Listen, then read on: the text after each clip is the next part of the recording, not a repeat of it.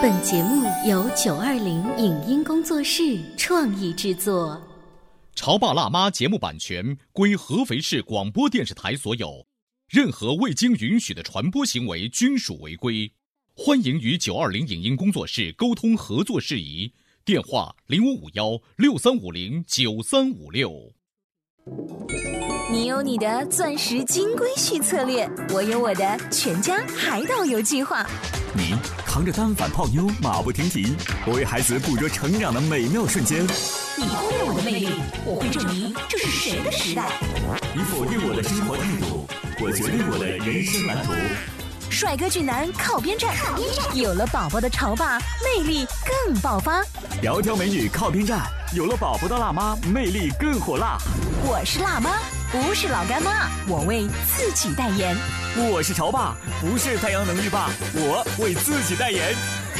潮爸辣妈。本节目嘉宾观点不代表本台立场，特此声明。暑假把孩子送去各式各样的夏令营，已经成为许多家庭的标配。当家里只剩下潮爸和辣妈，缺了孩子的生活该如何过得精彩？为什么说监听孩子上课其实是家长对自己的不确定？分离焦虑到底是孩子自身的，还是被家长传染的？不如放宽心，放下心，让短暂的小别离变成一场小幸福吧。欢迎收听八零后时尚育儿广播脱口秀《潮爸辣妈》，本期话题：夏令营的小别离。欢迎收听八零后时尚育儿广播脱口秀《潮爸辣妈》，各位好，我是灵儿。大家好，我是小欧。今天直播间为大家请来了小雪的妈妈，欢迎大家好。小雪妈妈今年夏天的时候呢，我还问过她一个问题，说，呃，你准备带你家孩子去哪里玩？她给我们答案是。没钱，因为钱好像花在了一个很大的一个项目上面，是吧？对，就是让他自己一个人参加了一个夏令营，就是不用妈妈和爸爸跟着的。其实这样的话呢，爸爸妈妈会比较轻松一些，孩子又能体验到不一样的校园生活、集体生活。对对对。所以在那一个夏令营当中，孩子最大的收获是对那个夏令营本身的，不管是运动的主题，或者是科技的主题，或者是一些什么团结的主题，感兴趣了吗？嗯，应该还蛮感兴趣的，因为我们选的那个主题是化学的，嗯，好像是从来一般都是。出去什么以作文写作文为主的呀，或者是以观光游历为主的呀，或者是以什么军事生活为主题的。但是我们这次给他选的是非常特别的，是化学手，就是要动手去做实验的这样的一个主题营。呃，我个人觉得很有兴趣，而且这个营的名字叫“美丽妈妈营”。呃，然后他做的化学实验呢，就是帮妈妈打扮漂亮，嗯，比如说做一些擦脸的香，嗯，做这个可以洗脸或者是洗身体的香皂。嗯，然后呢，还可以给妈妈设计美丽的衣服的图案等等。所以这一些都是跟我们的日常生活有关，就会让孩子觉得这个化学这两个字离我的生活不遥远。对，没有那么高大上哈，就很接地气的。节目进行到这里，如果打开收音机的你以为我们本期的潮爸辣妈节目是来聊孩子参加这个夏令营的主题有多么的好玩的话，那么你就听错了，因为今天我们聊的其实是把孩子送到夏令营之后，孩子他自己觉得感兴趣的点。和我们刚才小雪妈妈说的那个点会不会完全不太一样？可能会不一样吧。尤其是呃，像小雪的年纪已经快十岁了，嗯，她之前有没有参加过就是所谓的过夜这样的集体活动？去年参加过一次，那去年的时候是八岁嘛，参加的那个营呢是要到紫蓬山去住两个晚上的，嗯，总共三个白天。我就觉得那个一次离我们就还挺远的，因为毕竟出了合肥市，然后整天都不在我们的身边，呃，有点封闭式军事化管理的那样的一个小玩伴的那个营，呃，当时我就想了，哎，有两天不在家挺好的。但那一次呢，走过之后呢，我内心还是有一些紧张的，比如说会呃担心，可能你们都会觉得不需要担心，但当时我真的挺担心，比如说担心蚊子多呀，还有担心会不会太热，然后又担心晚上开空调会。太冷会被冻吹着它，对，然后也担心吃的会不好，因为他们整个是在外面打的那个营帐，嗯，就是在帐篷里面过夜的，并不是那个像那个在酒店里面会有舒适性。就这些小雪妈妈说的担心，其实是每一个爸爸妈妈都会担心的担心，对不对？但是这些担心孩子知不知道？呃，我没有表现出来，但是他似乎对任何环境都会很快的适应。应，孩子并没有我们想的，呃，好像特别娇气啊。是，所以从那一次小雪第一次离开爸爸妈妈参加过夜的夏令营之后，到今年，你你已经应该很放心说女儿独立的参加跟陌生的小朋友一起融合在一起的活动了哈。呃，去年是三个白天两个夜晚嘛，今年呢？今天已经涨了，就我内心可以提高一点接受力，然后就他参加的是五个晚上在外面，六个白天，就呃几乎是一个礼拜时间 啊，对对对，是的。节目进行到这里的时候呢，我们聊的其实就是我们所谓的那个小别离，我们可能会认为孩子离开了我们，他们会过多的表现出了各种不适应，这种不适应可能还会让我们觉得很焦虑。是我们内心期望的是孩子多少对我们。有些留念，然后这件事情还能让我们爸爸妈妈帮着安慰安慰张罗张罗，最好内心呢还会生出一句感叹说：“没有我你怎么办？”对对，其实嘞，画风不是这个样子。对，其实像小雪这么大十多岁的孩子，他已经可以第一时间认识一些新的朋友，特别是通过几天住宿的这一种友情的递增啊，他会说：“哦，爸妈，我我还有事儿，我就不跟你们先聊了啊，拜拜。”就很匆忙的就挂上电话了。啊，觉得不被需要了，就觉得不被需要。我不知道小雪有没有这样挂过你们的电话哈？啊，有有有。呃，这次其实他去的话呢，我还是比较放心的。但是呢，你说一点都不关注那是不可能的。我也会不停的关注我们参加这个营的所有的家长的那个共同的群，会关注老师发了什么。哎，老师半天没发，我就很着急。为什么老师不发上课的情况？尤其是当老师开始群发各种图片的时候，每一个家长都是盯着手机在找自己家孩。孩子的身影，如果说在第一时间没有找到，他就会不自觉的去艾特这个老师说：“对对对，我们家孩子是不是今天不舒服了？我们家孩子是不是表现不好，没有参加这个课堂？”这种感觉好像是孩子三岁刚入幼儿园的时候那一年那种焦虑，是不是？哦，我觉得有吧。我就发现群里面有一个妈妈在发了很多其他小朋友，其实老师应该还没有发完吧，他就着急的艾特老师说：“我的呢？我们家孩子在哪儿呢？你为什么不能给我们家孩子多拍拍？”嗯，这就表。表示我觉得那个家长还是很焦虑的，对对，会有一点着急的。其实老师因为他会发挥慢一点，嗯，比如说他观察到这个孩子他表现可能比较专注，或者说他正在做个事情，他可能就拍一下。那那个孩子可能过一会会有其他表现，他会再拍再发。呃，但是有的妈妈就已经按捺不住了。你说啊，这种焦虑呃，在我们大人身上，我们表现出的是对于孩子的关心，我们会可能会觉得孩子会有很强烈的不适应。其实对于孩子来讲，可能他们自己也一开始没有入这个夏令营。没有进行这个生活的这个经验之前，他们自己可能也会跟我们相同的焦虑，他们也会认为我该怎么办？但是只要进入其中，他的这种适应能力啊，就自动就会调整出来了。对，这就是人的适应性哈。是的，刚开始送他去的那一天，他会说：“妈妈，你今天真的要把我一个人留在这儿了吗？你马上就要走吗？你可不可以多待一会？”然后我就会跟他讲：“我说那你跟着老师安排呗，呃，老师会照顾你。然后呢，我就。”会跟他说，呃，哪个老师是管你们生活的？嗯，那带他去见个面，打个招呼，他至少心里面会觉得，如果我一个人留在这儿，我可以找谁来关照到我？然后那个夏令还发了一个大概是 GPS 定位的一个挂在身上的一个像那个追踪器一样，这么酷啊！是的，所以就是那他自己也带了一个手表，就是可以定位的手表。我昨天才发现哈，这个手表居然可以有监听的功能，因为我一直都不知道。后来问了我先生，他才跟我说是有啊，你不知道。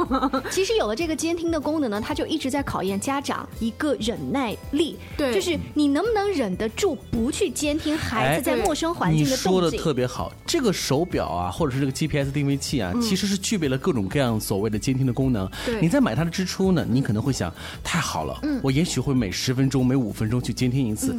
可是你会发现，你越来越不需要这种监听功能了。嗯，当我买了这种手表的时候啊，有一些妈妈会担心，在幼儿园阶段的时候，有一些老师，呃，就是照顾孩子比较暴力，他觉得这是一个抓到证据的 途径。监控设备，监控设备。但你知道，这样监控其实是对于老师来说是很不尊重他的。他觉得他被监视了。你首先不被尊重的情况下，别人也不可能对你有这种平等、有爱心的对待。另外一种监听就是你不放心的是你的孩子。嗯，如果你监听到你的孩子在。调皮捣蛋，或者说他听课听得不好，你能怎么办呢？一下冲过去帮助他吗？其实啊，真正的应该说是不放心的是家长自己，对自己的他自不放心，自己不信任，他不觉得这一种短暂的小别离，嗯，孩子能够适应，他甚至不觉得说，我以前也没有跟孩子说过这种独立生活的这种、这种知识的这种储备啊，没有这种知识储备，你让我怎么去能够去安心去放心呢？对不对？这个完全是安全感的，这个给家长。如果自己家长没有安全感的话，他可能会觉得我要有在家里面安装个视频，看看他今天有没有弹钢琴，然后我要有个监听的功能，万一他去哪了我不知道，我打开监听看看他在哪里，说跟谁说什么话，发生了什么事情。但是如果家长对自己有信心的话，其实基本上，呃，我觉得我们的生活还是比较安全的，孩子其实也是足够能够应该被我们所信任的，所以我觉得这些东西其实真的可以不要。所以我现在也从来没有监听过我的小孩，但他会也会经常会看他到哪了，会告诉你看一看，他们已经到那个什么什么大厦了，你看看回酒店了，他也会他也会去关注他的这个行程。所以你跟你的先生有在那一个星期小雪不在身边的时候，不管是你们两个约会去看看电影也好，还是说一起就坐下来研究一下这段时间老师在群里发了什么什么，提了小雪的优点或者是缺点，我们要怎么怎么样？你们那一个星期感觉是不一样的吗？这个星期我忘了，我跟你们说一个之前的事情，在他很小的时候离开我们的时候，我的印象特别深刻。大概也就在一岁左右，有一次离开我们之后，我们大概有一个月的时间可以不跟孩子接触，就是我的父母要回老家办事情，他告诉我们说下个月我们再回来。嗯，那个月我们一开始特别高兴，我就说，哎，老公，我们可以随便看电视，随便吃垃圾食品，因为不在孩子面前，我就买了好多的饮料，嗯然后买了好多的薯片，就是总之长胖的东西我都往回家搬了。平常不想让孩子吃的我都运回家了，然后把电视打开，那个手机直接就捧着了。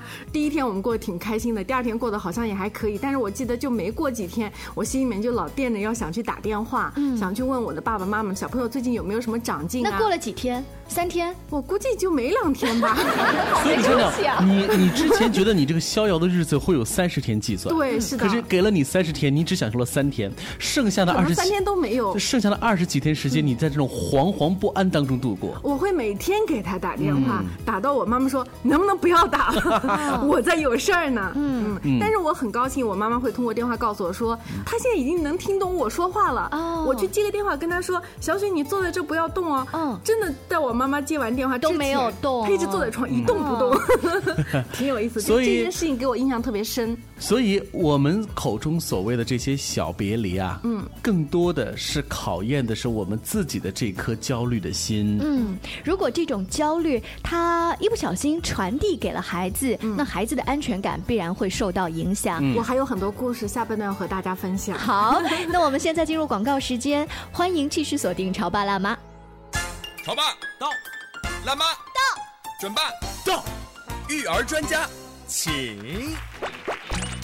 中国内地首档八零后时尚育儿广播脱口秀，陪你一起吐槽养育熊孩子的酸甜苦辣，陪你一起追忆自己曾经的小世界。潮爸辣妈。潮爸辣妈播出时间：FM 九八点八，合肥故事广播，周一至周五每天十四点首播，二十一点重播。网络收听，请下载荔枝 FM、蜻蜓 FM、阿基米德、喜马拉雅、中国广播以及苹果 Podcasts，搜索“潮爸辣妈”订阅收听。微信公众号请搜索“潮爸辣妈俱乐部”，参与节目互动哦。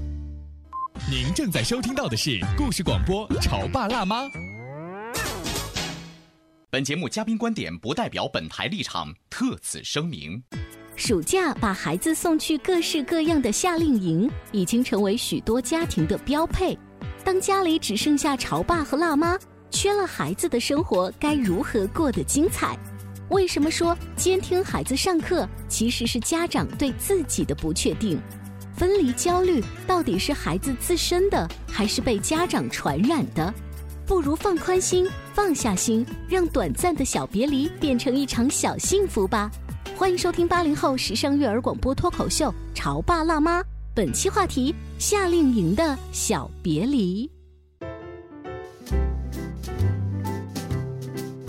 稍微休息一下，欢迎锁定潮爸辣妈。今天小欧跟灵儿为大家请来了小雪的妈妈。小雪呢是一个快到十岁的小姑娘，今年的暑假第二次参加一个离开爸爸妈妈独立全日制的夏令营。嗯。这种焦虑对于小雪来说，可能偶发的有想念吧，但是对于爸爸妈妈来说，就是更多的是我一直要盯着手机、看嗯。老师有没有发今天孩子的照片，嗯。甚至是有一些家长啊，尤其是我们做这个呃媒体啊，做教育方面的，我会假装镇定。嗯，但这种假装镇定当中呢，我就会不屑一顾那些不停的在群里艾特老师的 其他家长。对。可是呢，在我假装镇定的时候，又希望赶紧看到我孩子的照片，对我也希望对不对？是 是是是的所以你看，我们这个做爹做妈的这个心态，真的是很有意思。我们把小雪这个年纪，如果再放大到十几岁，当她到二十几岁的时候，你看我们又会有一个小别离的焦虑，就是她要嫁人了，她要开始自己的独立生活了。可能我们那个时候想，这姑娘一直跟着我们生活，她被那个小伙子 嫁给他之后，她会生活的好吗？我们天天可能也会战战兢兢的。打电话给姑娘的时候，姑娘也许会觉得挺好啊，你不用去担心了。你发现我们这个做爹妈的，可能这一辈子时间面对这种分离、这种焦虑，都会表现出一种那种感觉。嗯，我现在还没有说把儿女送上婚姻的殿堂，对不对？我们这么年轻。但是我们的但是我们曾？经被爸爸妈妈担心最多的就是刚刚结婚的时候，我妈经常问说：“你们吃什么呀？嗯。你们不能老叫外卖呀。”或者是你们的衣服不能积攒到一个月以后对才去洗啊？我觉得爸爸妈妈总是在担心这些生活的小细节。他觉得我们虽然经过了大学的独立生活，或者是出来工作这几年，在他们眼前我们还是小孩子，细到可能淘米煮饭这个水放多少，他都觉得我们掌握的不是很好。是的其实我后来跟我妈说，妈，就算我掌握的不是很好，我今天吃干了，明天吃稀了，我多煮几顿就知道了呀。然后我妈就会把那个养生的知识再滴里呱啦跟你说一大堆。哪怕是现在，你看我们都已经是有儿有女了哈，老人家也会天天用微信的方式追踪我们的生活，然后发一篇养生帖，什么你要做这样子的人等等等等，我们也用这种方式也可以解读成为这是父母对我们内心的也是还是一种牵挂和焦虑，对不对？这种牵挂和焦虑，我觉得可能会伴随终身。对。嗯、你知道我外婆已经今年九十多岁了，嗯。高手可能在、大概在前些年吧，呃，我的妈妈跟我说了一件很好玩的事情。当时我妈妈去看我外婆，我外婆呢那个时候可能是八十岁的时候，他还拉着我妈妈去买炸串，要给我妈妈吃。他印象当中那个小姑娘曾经很爱吃，对，可能是的哈。然后他就说，他可能看到街上卖的比较新鲜的，他都会想带着我妈妈去尝一尝。我妈就说：“我都这么大了，你还要给我买炸串？” 然后我外婆说了一句我到现在都记忆犹新的话，她跟我妈妈说：“你将来八十岁了，你还是我的孩子，只要我还在，你还是我的孩子。所以我妈妈含着热泪把炸串吃了。其实那个时候你妈妈如果脑补画面的话，她也会想到她自己小时候的样子。对啊，是啊，有有有所以话题聊到这里的时候，我们可能会想，我们何必要去消除这些焦虑呢？这些焦虑是消除不掉的。就是幸福的呀。这些焦虑其实可以转化为一种其他的爱的能量，是吧？一种牵挂，一种思念的一种能量。呃，刚才小欧用了一个词叫消除，或者我说应该是隐藏，或者是转移。就是再回到上半段，刚才小雪妈妈说的，我对于一个十多岁孩子的这一种牵挂跟焦虑，如果你无时无刻都在给他的这个手表电话，或者是询问你今天吃了吗？你今天上课听懂了吗？你今天怎么样？可能会有几个影响哈。第一是他在他的小伙伴面前是很没有面子的，夺命连环 call，这种没有面子会造成我是不是什么事情都做不了啊？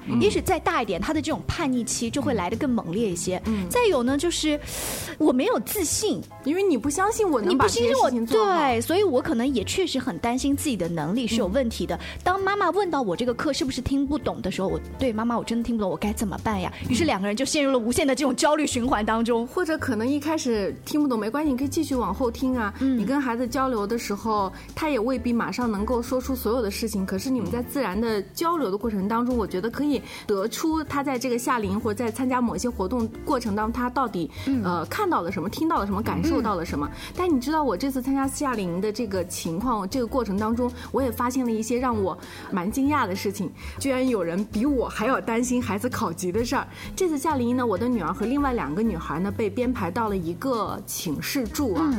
那这三个小孩正巧也都是学钢琴的，然后今年全都是要考级的。我在报呃夏令营之前就有点担心，要一个星期不弹琴，这一天不弹手就生了，一个星期不弹不全忘光了吗？我就会有这样的担心。后来我先生就安慰我说，呃，你让他玩就让他开心的去玩，不要再惦记着还要弹琴的事情。而且我们家离活动酒店场地很远很远，嗯但是呢，另外两个离酒店特别的近，近到什么程度呢？就是一个中午被接回家弹琴，然后薅回来弹琴是吧？对啊，中午会被薅回来弹琴，还有一个呢是晚上被薅回家弹琴，嗯然后再回家洗完澡再送过来，就十一二点了。嗯，所以当时我就会觉得啊，那我是不是应该把孩子接回来练练琴？但因为我太懒了，也条件不允许，嗯，呃，真的离得很远，所以就没有办法但是这件事情在那一个星期一直成为你焦虑的一个点。这个不是焦虑的点，但是的确让我挺惊讶的。就是后来我才知道，我可能是老师安排周三去，我才去到那个夏令营参加那个家长会。但是其他妈妈是每一天都会把孩子接回家再送去，接回家再送去。我就觉得可能这种焦虑比较多一点，那么这样的话就会影响到你参加夏令营的刚才果。小雪妈妈说的那两个妈妈，你有没有感觉到真的很像是电视剧《小别离》当中海清上身？嗯就是用这种方式，实际上是打破了你和夏令营主办方之间的契约。嗯，你们本来规定的就是把孩子交给他们，在那个相对独立和封闭的时间之内完成他们的课程体系。嗯，可是我们用这种方式需要完成另外一件事情，两件事情交织在一起，孩子辛苦的同时会变得更加的郁闷。而且我觉得孩子没有百分之百的投入的去享受这个夏令营。是的，本来也就没几天，然后他如果能完全沉浸其中，我觉得他可能会收获的更多，感受的更清楚一些。所以你要庆幸你当时的懒惰。嗯哦，还有一点，其实我在这也不是批评那两位妈妈，因为我在想，如果我家离得近一点，我说不定也会这么做。对，用现在网络上很火的一句话叫做“你心很大”，对不对？所以、呃、你要感谢你的距离的很遥远，对没有还要感谢你有惰性，事才能够让这个事情没有成真哈。对。我们话题到进行到这里的时候呢，呃，你会发现，当那些焦虑出现在我们身边的时候，我们需要自己做一些事情，就是把那种焦虑要转化为一种其他的一种能量，而不能让这个焦虑直接的作用在我们的内心深处。其实跟孩子在这一种长时间的隔夜的夏令营或者是长途旅行当中啊，还会有一个状况是，如果我二十四小时待命在孩子的手机旁边，会让孩子觉得妈，其实你也没有什么其他的事情，就你每天就等着接我电话，跟我听一下 我今天做什么这个报告。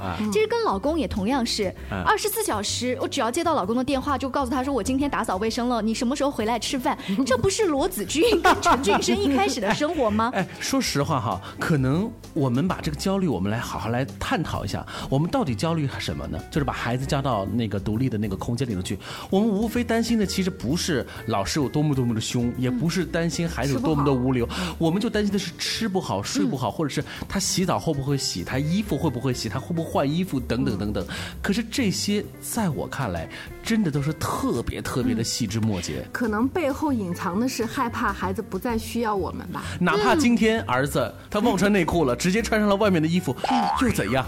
爸爸的心态一般比较放松一些，他觉得就算裤头没穿 又怎样？哦穿反了又怎样我突然想起一件事情了，星期三那一天，我去那个夏令营参加中途的那个家长会，然后后来我先生他从下班的地方来接我，我女儿给他爸爸打电话说：“爸爸你上来。”爸爸就说：“我不好停车。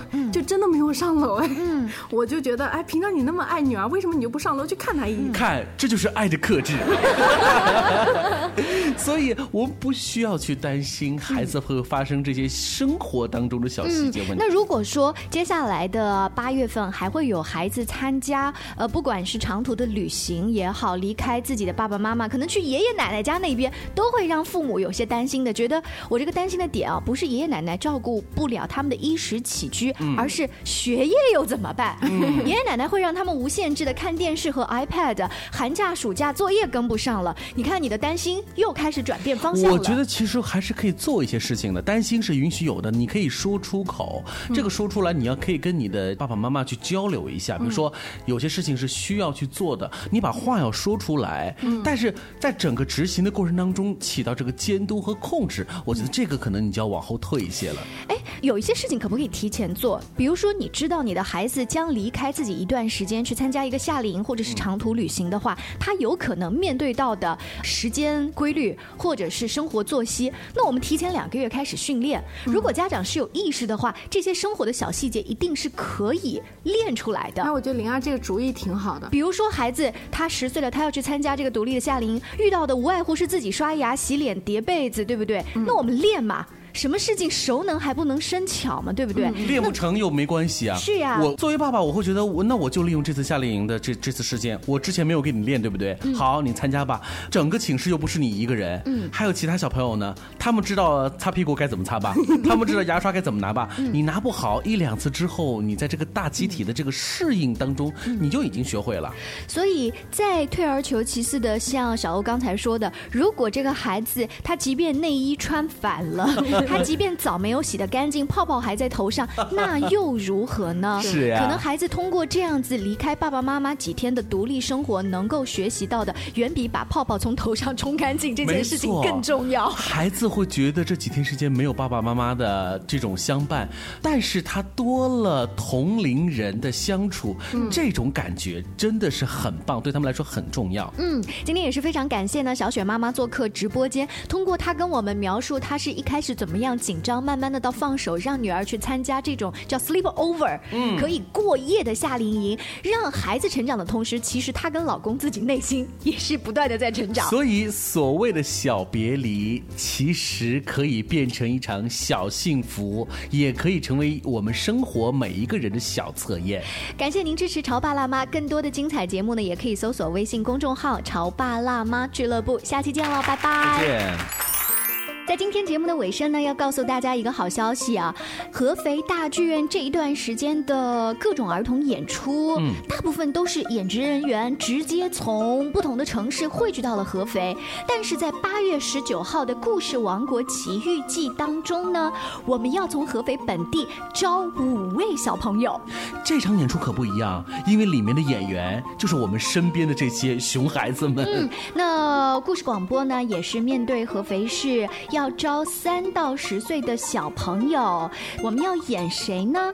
有盲人版的小红帽，嗯，有小兔子、小刺猬、臭鼬、大灰狼这五个角色。是。那我们的老师呢，会在面试之后，根据孩子们的表现和特点，邀请孩子演出相应的角色。一定要珍惜这次演出的机会哦！这次可真的不是在幼儿园啊，在学校里头演，我们是在高雅殿堂合肥大剧院当中，面对全市的观众。来表演是的，这次的咨询电话呢是六三五零九七五五六三五零九七五五，或者关注 C N F M 九八八，发送关键词“故事”。以上节目由九二零影音工作室创意制作，感谢您的收听。